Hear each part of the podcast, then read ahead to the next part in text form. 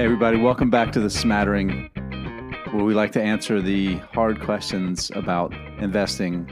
I'm Jason Hall, and back and back with his normal voice. Apparently, we missed like the t- Teddy Pendergrass, great deep voice.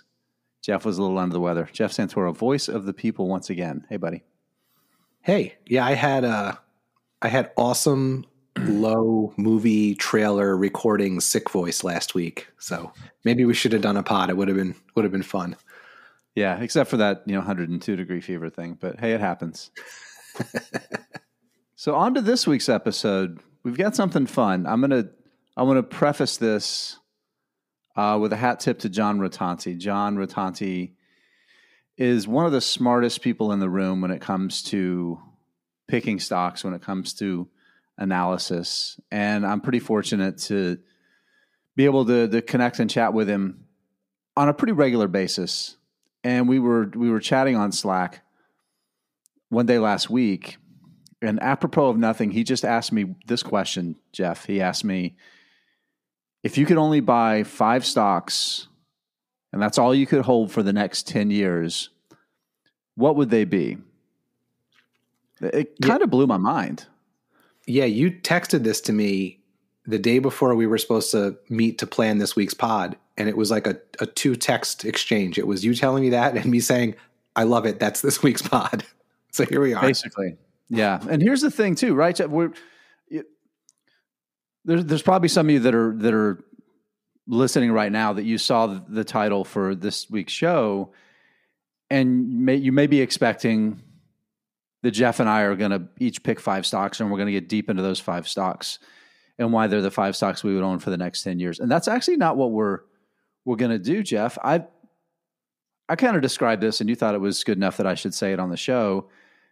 The you know, the conversation is less about stocks and more about finding conviction and finding yourself as an investor. And to me, you know, the stocks are the seasoning. They're not going to be the main course of this conversation. Yeah, and it was a fascinating, you know, I immediately loved the idea for this pod and then as I started to think through it and we're going to talk about this, it was harder than I thought and I think you had the same experience where it's not necessarily like if I had to pick five, they wouldn't necessarily be like my fa- five favorite. right? Like right. there's different right. criteria you start to think about and and different ways to think about about risk that you don't have to think about when you're building, you know, a 25, 50, 100 stock portfolio. You know, I I was thinking it's easier it's easy to be diversified. Um it, that allows you to take more risk with with some speculative companies that are maybe earlier on or are sort of binary in their potential outcome.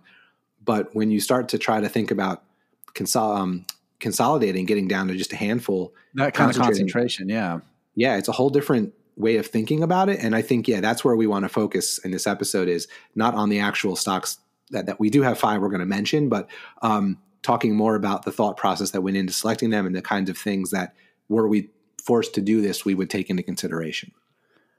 One thing I think would be cool too, if people, um, after listening to this, if they can go to our Twitter, or if they don't do Twitter, they want to email it to us. Um, I'd love for people to share maybe their five stocks for 10. Again, after listening to this whole episode and kind of going through this mental exercise with us, I think it'll be fun. Jeff, how do people how do people get in touch with us? Yeah, so the show account is on Twitter at Smattering Show. We also have an email, the smattering show at gmail.com. Um, that's what, where we would want that feedback. But for those of you that are new to the pod, um, we also have a YouTube channel. You can just search for the Smattering. And wherever you find our content, we we really appreciate if you, if you could rate, review, and share the show. That helps more people find it, spread spread the show around, um, and grow our audience. But yeah, I, I agree with you. I'd love to hear people's people's five that they come up with, or even if there are other criteria or considerations that others thought of as you know, sort of listening to our conversation here. I'd, I'd love to hear that too, because I'm sure we're not going to come up with you know every single thing that one would think about when trying to do this. So, should we start off at least and share kind of as we went through this exercise and the stocks that we that we each came up with? Yeah, let's just list the five, and then we'll dive into um, why we or what we were thinking about coming up with them. Yeah. So it was funny when John asked me that question. Like, I think, I think I actually lost a couple of minutes of of time. Like it seemed like the sun had moved in the sky, and the light had subtly changed, and the, like I froze for a minute there. But then I really quickly came up with probably ten stocks or so. That it was really easy to like say, okay, these are my highest conviction companies. These are the companies that like have the common threads that I look for that I know they're good businesses.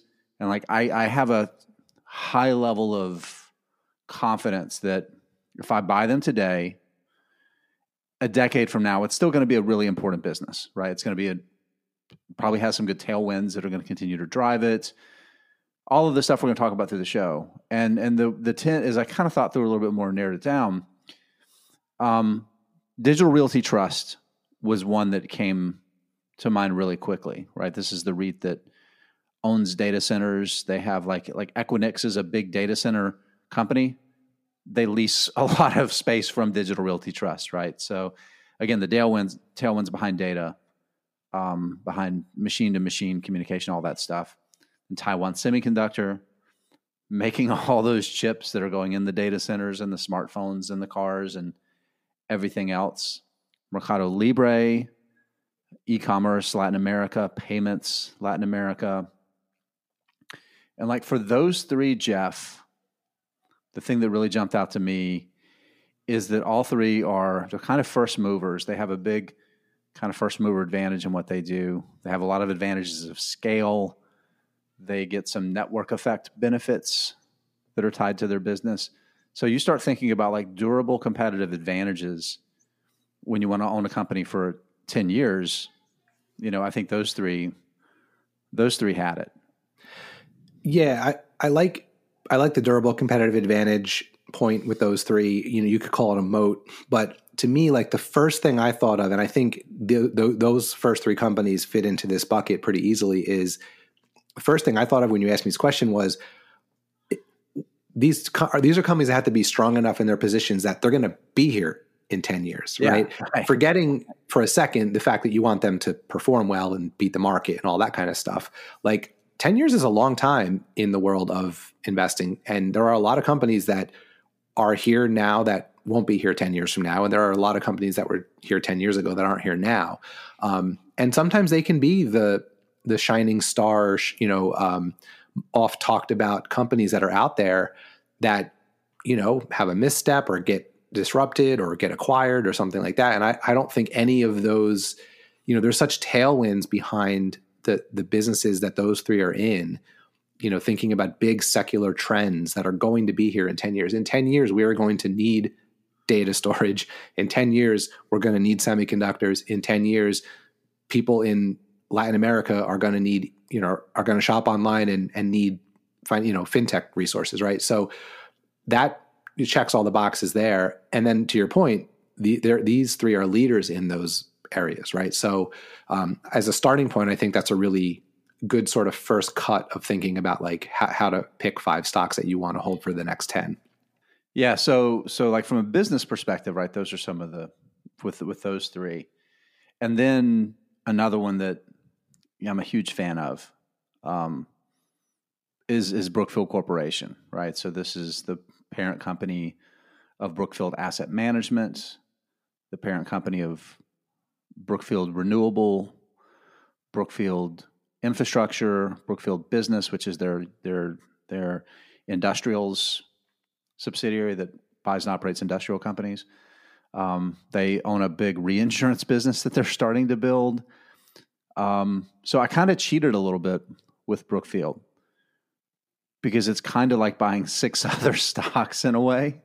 Well, it made me think about how another way you could go about this exercise is to think about companies with optionality, right? Yeah, companies that that don't and I think we're going to talk about that a little bit to some degree with our fifth choice too in a minute here, but you know, to your point about Brookfield having all of those different companies underneath their umbrella, if any one business struggles or there's a macro trend that you know or a tailwind um, a, a macro headwind that you know impacts one business you know they have enough other sort of things going on that they should be pretty insulated from like an overall business slowdown. Right. Um, right. And again, to the earlier point about you know t- just general secular tailwinds, like we, we need infrastructure badly all over the world, and that's not going to stop.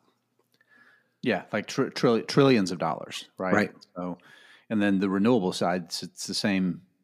It's the same story with it with with energy. So, to me, like that, you mentioned that optionality. I think it's not just optionality on the downside, but as as as Brookfield Corporation generates free cash flow that it needs to decides to deploy, it it can deploy it where it's most advantageous, right? right? Versus a company that does a thing, maybe now isn't really the best time to be spending money in that area. They they do it anyway, right? And Brookfield, like their their legacy of capital allocation under Bruce Flatt is just impeccable, right? So, um, isn't it crazy that my my like high growth, more speculative investment, this is the fifth one, was Boston Omaha.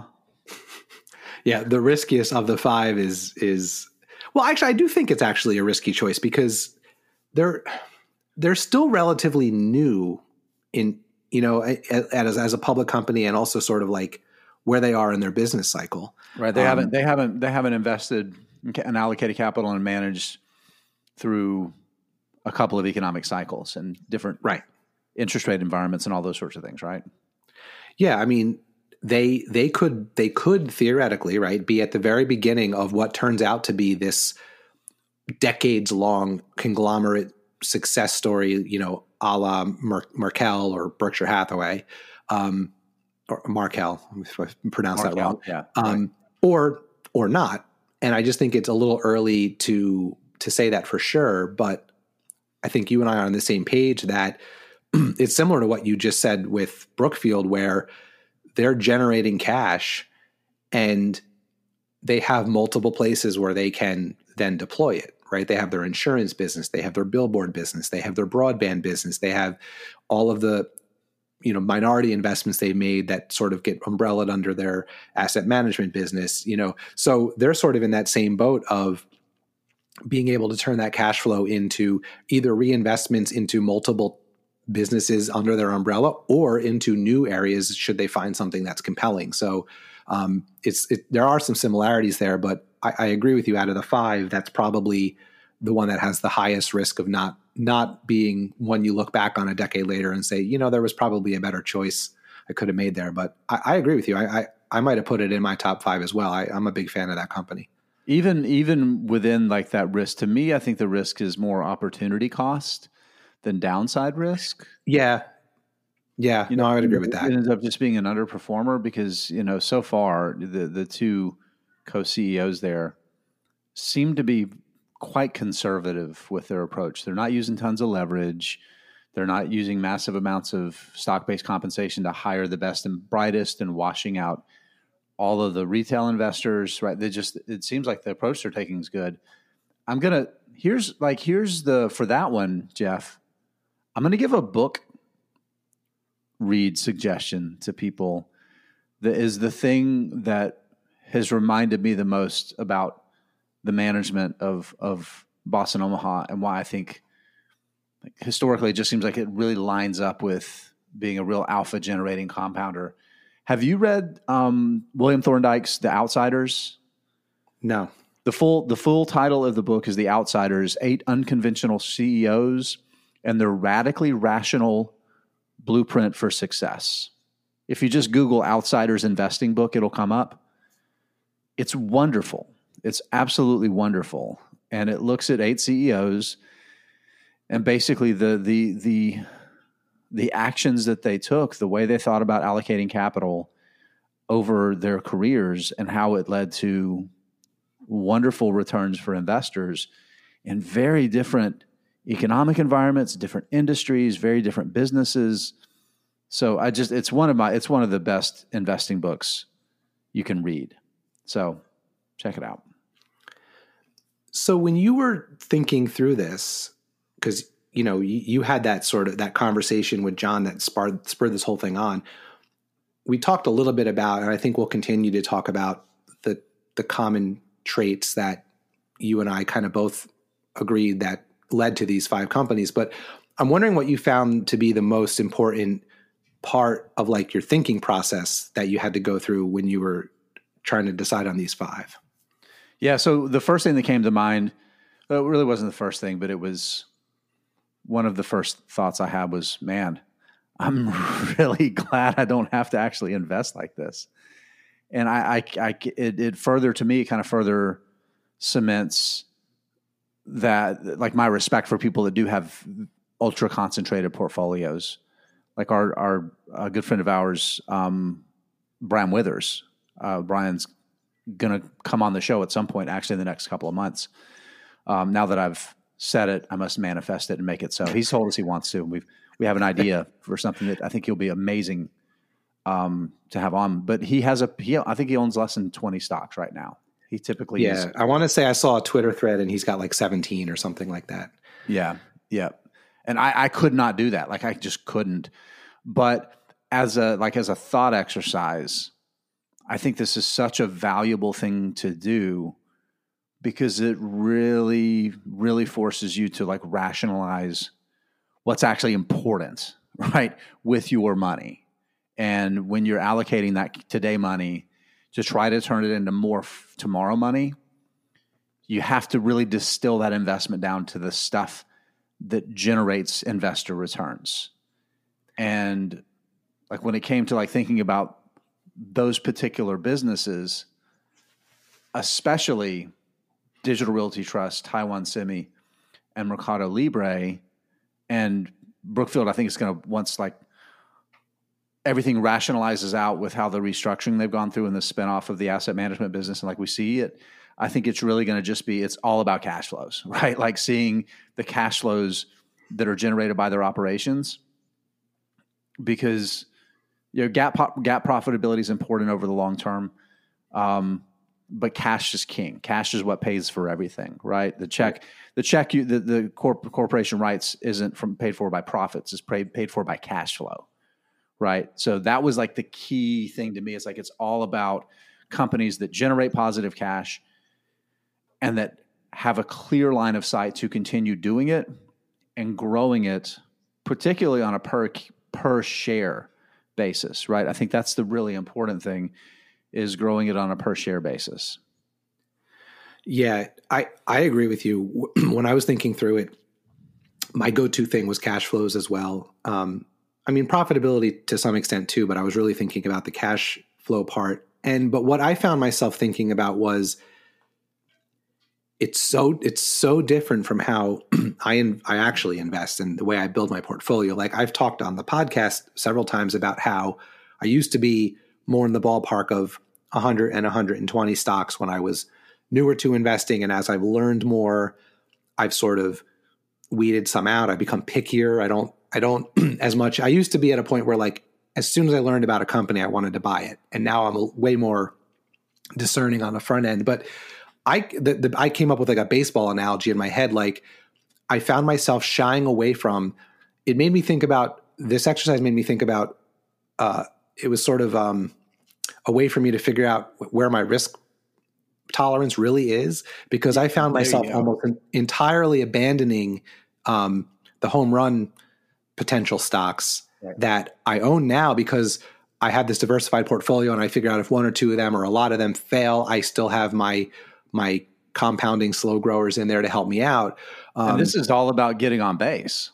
Right. I, I went completely from like thinking about home runs to like who's going to hit 350 for me and contend for the batting title for the next 10 years. Like that, that was right. my mindset to use a baseball when you've, got, when you've got five chances to the coming up to the plate versus a hundred chances coming up to the plate, you have to focus on your, your hit rate, right? That's yeah. Right. And then, but then there's all these weird other things I kept thinking about, like, well, like what kind of return would I be happy with if I only had five stocks? Like, is it okay to just match or slightly beat the market? Do I give up on wanting to like crush the market? You know, like if one of my five is, I don't know, whatever, pick pick your height, you know, pick your Amazon or your Netflix when it was, you know, a, a small cap. If one of my five is one of those, cool. But like if I was doing this exercise in 1997, probably wouldn't have picked Amazon you know, um, I probably would have picked, you know, IBM or something like that, you know, some, you know, blue chip at the time. Um, so it, it just, it, that's what jumped out to me was like, I, I really found myself running through the list of companies that I really like or that I think are home run potential, you know, smaller companies, younger companies, and being like, nope, too risky, only can have five. And I found myself being pulled towards dividend paying, cash flow positive, you know, slowing, gro- slower growing um, companies. Although I think the five that you, let, you listed here tonight, I, I, don't think all of them are necessarily slow growers. I, I think you could put them yeah. in the growth in the growth stock category. Yeah, absolutely. Brookfield, they they their most recent investor presentation, you know, they they said they're going to grow, grow their assets under management at a twenty percent CAGR until they get to a trillion dollars in assets under management. I think they got like 700 billion right now. So there, there you go. Right. And then that's, that's just the asset management business. That doesn't even talk about like the actual operating entities that own assets. Right. So no, but you're, you're exactly right. I think you're exactly right. And it's, but the point is it's like, it kind of rationalizes like not getting caught up in just a company that can grow its revenue and that a lot of time is an empty number, right? And you know, I've kind of poked at you about the price to sales metric before because they're not all created the same, right? It can be right. very different from industry to industry.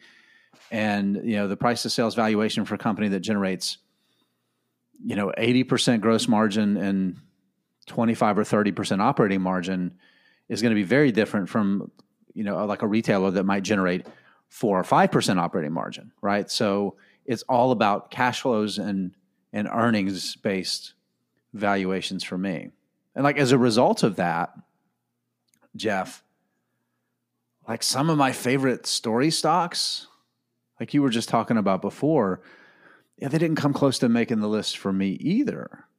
Yeah. Some companies like, that I really love and I love their mission, but they're not at the point that if I was that concentrated like what it told me is like the probability of like the risk, and this is the David Gardner uh, definition of risk, is the probability of a permanent loss of capital is too high to stomach when I'm putting 20% of my money into that one company. Right. Like the one that jumped out to me as a company that I really like and I have high conviction in, and it's actually one of the um, one of the companies that's in my three stock portfolio for our competition is Outset Medical, which is the company that does the the Tablo kidney dialysis machine. Right, right. I I, I have a lot of conviction in that company. I do think it'll be a, a, a good company to own, a good stock to own, um, but it's it does not generate positive cash flow. There's still a lot of risk. I think that you know it doesn't turn out the way I, th- I hope it will. So like I can't put it in this only get five stocks. Like the only reason I own that is because it's one of whatever I own right now, 80, 86 stocks or whatever, 60, whatever I have. Right. Um, right. So that if it goes if it goes to zero, I'm okay. It's one of 60. You know what I mean? It's it's a whole different ball game. Well, and that's the that's the risk adjusted rate of return, right? That's when you you can take uh, one uh, of your capital, right? And you can right. risk it, risk losing it, and it's okay, right? Yeah, exactly you know, I, I, hope I don't. I hope it doesn't go to zero. Um, but if it did, it would not have a material impact on my retirement. You know, not right now in my early forties. Um, one thing, I, the other thing that sort of I started to wrestle with going through this was, you know, to what degree d- did you think about, or do you think someone should think about if they were going to do this valuation? Because I I'm of two minds of it. Because one is like obviously there, that you know price matters. You don't want to overpay for a company, but on the other side, ten years is a long time, and you can get away with a lot of valuation mistakes over a decade. Not all mistakes, you know, like there are companies that you know were at the height of the dot com bust in 2002, 2001 that took 15 years to get back. Some have yeah. never recovered um, right. from where they were during that peak. So most of those stocks did it. Yeah. Yeah. But, you know, you can get away with a lot if that's your if you know you're going to have them for 10 years. So I, am curious how much thought you gave to valuation. Yeah, it's Brian Feroldi. Um, he's doing a lot of great stuff out there for for individual investors. Um, he it's been a few years ago. He he put it in a way that to me just really described it well when it comes to valuation. If you're going to overpay for a company and maybe overpay by a pretty good margin, it's best to do it with a very high growth company in a very large market while it's still relatively small, right? Because that's how you can get away with wildly overpaying. Right. And a, a decade later, it's fine. It's fine because even if the multiple comes down two thirds, if the company's five times larger, you've almost certainly outperformed the market, right? Particularly if the economics have worked out, right? the unit economics and you know the economic output of the business, right? The thing is, is when with this, like the game we're playing right here, so Digital Realty Trust, for for example, the stock. So we're recording this on after after market close on the tenth of January. Uh, stock's down thirty seven percent. On a dollar basis, it's down from like 170 to 102, something like that, 160 102. So it's got to gain what to get back to where it was. It's got to gain about 80%, 70%, 60 it's got to gain call it 65% is what it would have to gain to get back. If I had have bought this at its playing the same 10-year game, if I had bought this stock a year ago, I'm going to lose and it just market market average performs and for this company since the dividend yields a pretty big part of its total return if I get five or six percent in gains from the stock and three or four percent from the dividend, it's going to take me five years just to get back to break even. Right. Right. So when you get to these larger companies that have already gotten to scale, it's a lot more important to pay a fair, reasonable price.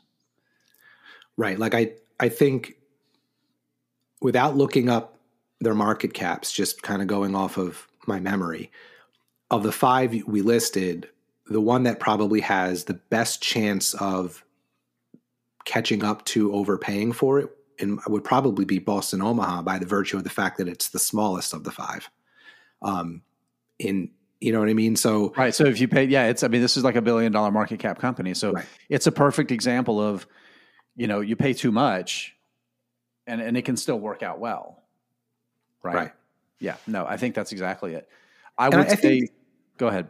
Now I was going to say the other, the thing that I was thinking about with the valuation, and it it's something that's been on my mind over because of how the last couple years have gone in the markets, where because I was new and excited and didn't know much better, when I look back at some of the cost bases I paid for companies in 2000 and 2020 and 2021, I am like mad at myself, right? I want to like reach into my time machine and smack myself in the head when I'm paying 50, 60, 70 times sales for for some of these companies. For companies um, that are already worth 25, 30, 40 billion dollars. Right, exactly. Yeah. yeah. And you know, that's overpaying to a point where the, only the top 1% of companies over the history of the markets would outperform that over, you know, a, a 5 or 10 year span, right? But well, Jeff, you didn't know any better and nobody was telling you. Right. But my point, no. So I'm just saying, like, I, that's sort of like on my mind because of where I am in this sort of time frame of investing. But now when I look at, like, I think the pendulum for some people has swung so far back in the other direction that yep. they look at a premium for a company that still has a huge growth uh, potential ahead of it and get freaked out and say, oh, I'm not paying any more than this this amount of you know this time sales or whatever um, and I think you know it's an art, not a science, right? The, it, there's the, there's a lot you have to kind of consider and think about, and some of it's risk taking to some degree. But I, what I was thinking was, you're never going to get a really great company that is like a grower for the, the vast majority of its time on the markets cheap. No, right? No. You might get it cheaper or relatively cheap or the cheapest it's ever been, but you're probably still going to pay you know, a, a valuation that you know a really hardcore value investor might turn his turn his nose up at and just never never get in. And some of those can turn out just fine. Like just to go back to like you know the the the often referenced examples of like Netflix and Amazon, they were n- not cheap for most of the time that they were, you know, on the markets. But if you bought Amazon in the late '90s, you did really well.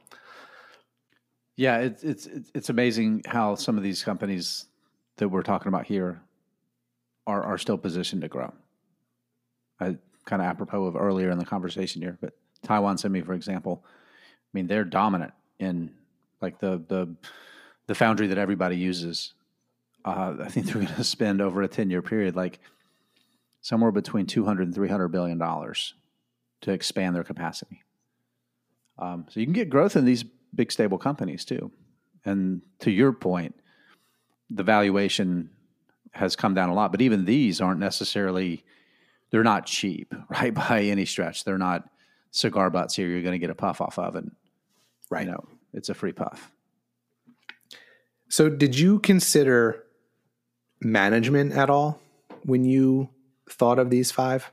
Because I think that's another when you think about having to have such a concentrated portfolio that you're stuck with for you know if you want to look at it from a potentially negative point of view you're stuck with these companies hell or high water for 10 years you know a lot can go wrong in a decade. And you know we've seen just in the last couple years a couple examples of companies where really have sort of dug their own grave so to speak you know just management making bad acquisitions or just allocating capital poorly in general. Um, you know the the one that comes to mind for me is like you know Peloton, right? That that's a company that had all the momentum and, and brand um, loyalty and enthusiasm that you'd want, and really because of just mismanagement, you know, they're, they're even really though it had a founder pulling the pulling the the strings, right? Right for a majority of that period. Yeah, you know, so, this is an interesting one. Go ahead, Jeff. Go ahead. No, I was just going to say, I'm just curious if if in these five, like, did were you conscious of management or leadership when choosing them, or after thinking through them, you you went back and that said, oh, and it just so happens that you know maybe they're in the position to be th- picked by you because they had good management. So I'm just curious where your head was with that. It's kind of a yes, but I think is maybe the best way to put it, right? Because there is like a body of evidence that talks about like founder led businesses are like if you're looking at outperformance, founder led businesses are a larger cohort than not founder led businesses, right? So that's, but I don't know if there's causation or correlation. You know what I mean? Yeah. So that's yeah. that's tough to say. And uh, I, I love I love Bruce Flatt You know, again, he didn't found Brookfield. It's been around for over a century in one form or another, but he's been there since 1990. Um, so you have a wonderful leader. Marcos Galperin's the founder of Mercado Libre. He's still relatively young. He's in his early 50s. He's not that much older than than I am. Wow, that makes me feel really old to say. Um, yeah, what have you done? What have I bought some Mercado Libre? that's right. that's about that's about on somebody else's advice a long time ago. Yeah, yeah. Um, you know, Taiwan Semi's founder has stepped away from the business a number of years ago. He's in his 80s. Um, Boston Omaha, yeah, the two founders are there, and that's that, to me that's really important. But but I also kind of took like the the the some idiot proxy, I guess, is the way that I think about it, and I'm uh, and you know buy companies that any idiot can run or that some idiot can run because eventually some idiot will run it. Yeah, and I think that's important. Um, because like like like you said, a lot can change in a decade. Apple, let's take Apple for example. A decade ago, Steve Jobs had just died. I think he died in late 2011. So Tim Cook was named the permanent CEO not all that long before that. And there was a lot of question about what was Apple's future and could Tim Cook, you know, he's you know, replacing an absolute legend. And then the company went on to have have this incredible decade and yeah. created he created much more shareholder value than Steve Jobs ever did. Enormous. I don't know about yeah. that. Well, in terms of no, raw dollars, yes. Yeah, yeah, yeah, yeah, yeah. Oh yeah, no doubt about that, right? But also continue to innovate and continue to deliver wonderful products and at, at a scale that is just still mind boggling. So, like you said, a, de- a lot can change in a decade. So I think because of that, as much as Boston Omaha, yes, that's kind of like the betting on the jockey, is our buddy Lou Whiteman puts it because I am that's one that's I own because I think they have the right two leaders I love that there's a team, that there's a partnership, right? Because that helps kind of check, I think, some things that's really healthy for that kind of business. But I think it's more important, like the quality of the business, thinking about the culture.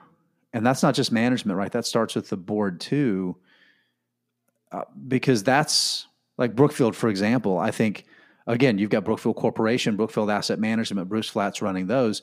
Then you have their infrastructure business, the industrials business, the real estate business, the reinsurance business, the energy business that all have separate leadership. And managements have moved from each of these different entities over time. So they have, like, it's, they're all so steeped in this same kind of corporate culture about generating value that surpasses Bruce Flatt, right? When his time with the company's gone, that's still going to be part of that culture. So I think that that's to me more important than the name on the on the desk.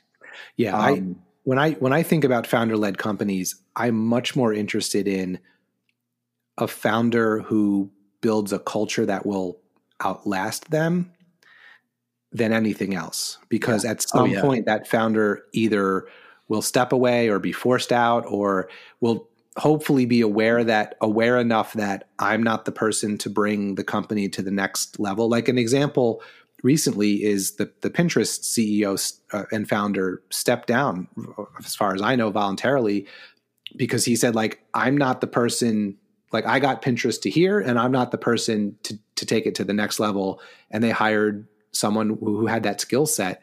Um, you know, that's an example of in my mind, a much more important leadership quality out of a founder than just the innovative, you know, this is my business, I care about it, I'm going to work 80 hour weeks until it, it, gets to where I want it to be.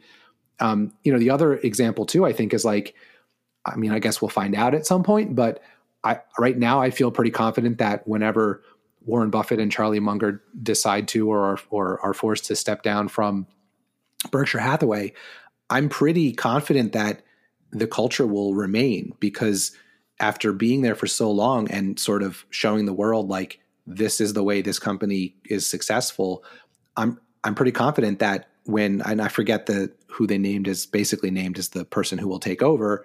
Um, it was one of the lieutenant guys. Um, you know that culture is there, right? And I think I, would imagine it will stay. With you know there might be some different thinking about what sectors and businesses that the company becomes interested in acquiring um, with maybe some younger, more tech savvy people at the helm. But it seems like the culture itself will remain, um, and you know that would be great for for their shareholders. Yeah, Greg, Greg Abel's the name of the Greg the, Abel. Thank you. Yeah, and he was, and this is part of it because I think it's more than just we can say things like culture and what does that really mean, and it's it's really what it is. It's what the people do, not what people say. Is really what culture is. And for Berkshire, what that looks like is Greg Abel came there in the 90s as part of the acquisition of Mid American Energy, which is now the like the main part of what's called Berkshire Hathaway Energy. So he came with that, and from very early in the building of Berkshire the, the acquisitions of these um, these standalone businesses, Buffett he he didn't bring he said you don't hire really smart people to tell them what to do. Right. He lets everyone manage their own business. Yep. Right. Right. And that and so that's the key right? That's that's that part of the culture for a berkshire. So and i think it's similar with with with, with boston omaha. Yeah boston omaha too. Um, but but i think well there's one more thing i want to say too. I think it matters is um uh, this is I don't know. I, lo- I love I love this phrase. Maybe it sounds smarter to me than it really is, but the market doesn't issue bonus returns for degree of difficulty, mm-hmm. right? Um, another Peter Lynch uh, ism: um, a great company in a mediocre industry is a mediocre company. Tailwinds really matter. You talked about yeah. optionality, optionality, but economic tailwinds um, and and those outside influences, I think they matter more because they help buffer bad managers. Because the tailwinds, the boat's already moving the direction the river's flowing, right? And I think that that really, you don't have to have a really good navigator that can navigate up, up upstream, right? And then that navigator's gone, and some idiot comes in and broadsides the boat, and you're a mile downriver when you're trying to go upriver. So I think that matters a lot more to me than necessarily just the management piece. Yeah, no, that's a really good point, and it it ties right into that some idiot proxy, as you called it, right? You know, you, you, hopefully you don't have an idiot running your business, but it's this, it's the same kind of thing. Like it, it's sort of a margin of safety to a degree. Like in the same way that holding something for ten years is a margin of safety against paying overpaying for it. Um, you know, having a company or a business that operates in a industry that has massive decade long tailwinds is a margin of safety against management mistakes or you know bad capital allocation decisions or a bad acquisition here or there um, so yeah i think that's a really good point so jeff before we before we wrap up this segment here i'm curious so looking at our list of five stocks here and climbing inside of your brain is there a company that immediately comes to mind that would absolutely be one of your five? And which of these stocks here would you pull out and replace it with? So I my first thought was to go to what has been sort of my go-to answer recently when it comes to like just an industry I think has massive tailwinds and that's one of the big cybersecurity companies. But I'm not going to say that because I, a lot of them are still building into profitability and, and in some cases cash flow. So actually, what popped into my head when you asked the question was either Home Depot or Lowe's. Um, yeah, you know, I I think that's another I think that's a tailwind that will sort of always be around. Like that we're either building homes or improving the homes we have sort of continually always. People always need places to live. People always want to improve them. People always want to make their lawns look nice and all that stuff. And literally nobody, unless you live in like small town Mayberry sort of places, like goes anywhere but Home Depot or Lowe's to to get tools and nails and sheetrock and plants and all that kind of stuff, right? So um, you know, I again, this is without like uh, looking into like where they are valuation wise or how much cash flow they do generate, but I know that they are strong, stable businesses that grow every year, and and and I, I think that's another you know industry that has massive tailwinds, even if it's a little bit more kind of boring than you know something exciting like Latin American e-commerce or something like that. But um, well, Jeff, I just feel like there's, there's nothing there's nothing more exciting than making money. And one of my favorite things about Home Depot and Lowe's is like if you look at their very long term performance, they have been massive winners for investors, massive, massive, massive winners for investors. and a big part of it is because they've gotten to this point now where their scale and the markets that they serve, like you said, are they're stable. And yeah, there's going to be downturns, right? If we go through a recession this year, it's going to hurt them. Of course, it's going to hurt them, right? People are not maybe not going to be as quick to just paint a room because they want a new color. It'll be more have tos and less want tos. But we talk about the tailwinds here. The the the aging housing stock in the U.S. The median existing home is 37 years old. In the Northeast, where you and I both live, it's like closer to 50 in a lot of markets. That's that's a lot of age that's starting to show and renovations that need to be done. And there's minimal housing supply. And we know that there's a lot of people that want a house, right? And if you can't buy the house you want, you spend more money on the house you have, right? And those right. are all trends that play right into their favor. And their unit economics are wonderful. And I do know that right now both are relatively reasonably valued, borderline cheap. So I like it. But my question is which of these I don't know. I don't know what I'd swap out. So I'm I'm least familiar out of the five with Digital Realty Trust, um, and I probably see. I still think there's more risk with Taiwan Semi than you do. Um, so like I, I I'm I'm tempted to say I'd swap out DLR because I'm not I don't know it as well. I'm tempted to say I'd swap out Taiwan Semi because I'm a little bit skittish on it macroeconomic or you know uh, in terms of like world dynamics and yeah, relations with China and stuff like that. Um, geopolitical, thank you. That's the word I was looking for. But gun to my head, I'd probably honestly, I'd probably take out Boston Omaha only because it still has the most to prove, and that would kill me because yeah. I love that company. right. Right. The, but if you, but if you, but so like, I guess the question is, if you said gun to my head, you have to own one stock for 10 years and it's got to be either Boston Omaha or Home Depot, I'd pick Home Depot. Well, you, that's, that's, you know, you can't risk, risk, it's risking what you can't afford to lose at, at some point here. Right. Right. So that, so I guess if I had to choose, I would pick Boston Omaha. All right. What about you? What is, what's not on the list that you can think of and what would you swap out? Am I allowed to say it? Go ahead. I'm not. Okay. I know you're going to anyway. This was my number six stock, and it was CrowdStrike. It's CrowdStrike, right? It loses money on a GAAP basis, but very strong cash flows, great cash margins, massive addressable market. Seems like an area of technology and software as a service that is more recession resistant, even though it's not a perfect protection because if companies companies downsize, they have less desks and less devices tied to people, then you know that can it's not it's not a perfect protection from recession, but just again, all the economic tailwinds, strong business seems to have a really deep, strong culture. Uh, their customers love them; they give them more money every year. Like, yeah, yeah, that was.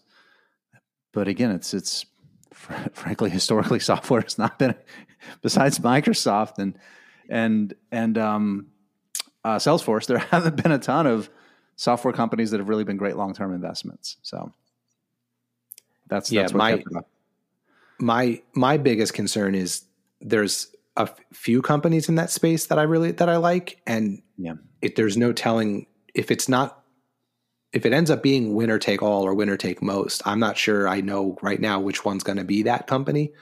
Um, you know, like I'm a big fan of Fortinet as an example, just another cybersecurity yeah. company that that really puts up strong numbers. And mm-hmm. you know, if you told me they end up being the winner over CrowdStrike 10 years from now, like I don't know that I would have anything to any way to say you're, you're wrong. So that, that would be the reason I'd stay away. But I, again, I own it. I love it. Um, it's just, it's really, it's a different ballgame when you think about top five. So Jeff, I think it's, it's, I think it's time for a break, right? It is. So, so you're going to hear, uh, you're going to hear either, either an ad from another company, me again, or nothing. It'll be one so, of the three. So either either either you're going to hear the sound of us making money, or you're just going to hear us talking again, right? Yeah. So. But either way, we'll see you in a second. All right, everybody, welcome welcome back from the from the brief break. There, really hoping you heard somebody else talking because that means we're going to get a little money. We like money, yeah. Jeff. We do. Which actually brings us to our second little segment here today. Fall in love with the story but marry the cash flows. You know what made me think about this one?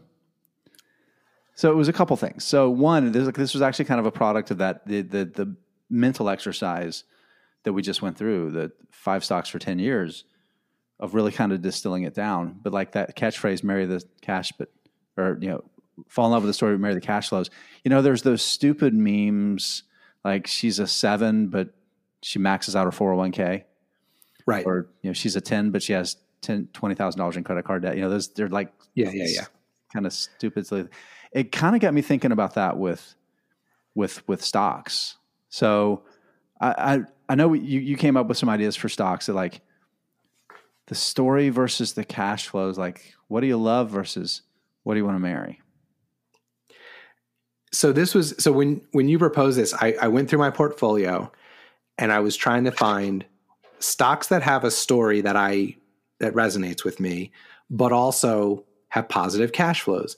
And I found a lot of companies with positive cash flows, but don't necessarily have this like compelling story. Like, like uh, she's a know, 10 with, and she maxes out her 401k contributions. Exactly. Right. So here are three that I came up with. And I thought it was, these were interesting because like they're not what I would have initially thought of as like the top of mind companies. So one of them is Etsy, right? Like I like the story of Etsy, right? It's sort of a unique place you can go to get customized, you know, bespoke whatever gifts. Um, so it's got a cool story to it and generates positive cash flow. But it also sort of got so caught up in like the COVID craziness that like it never feels like a super high conviction holding in my heart. Um, I haven't added to it in, in much in, in a while.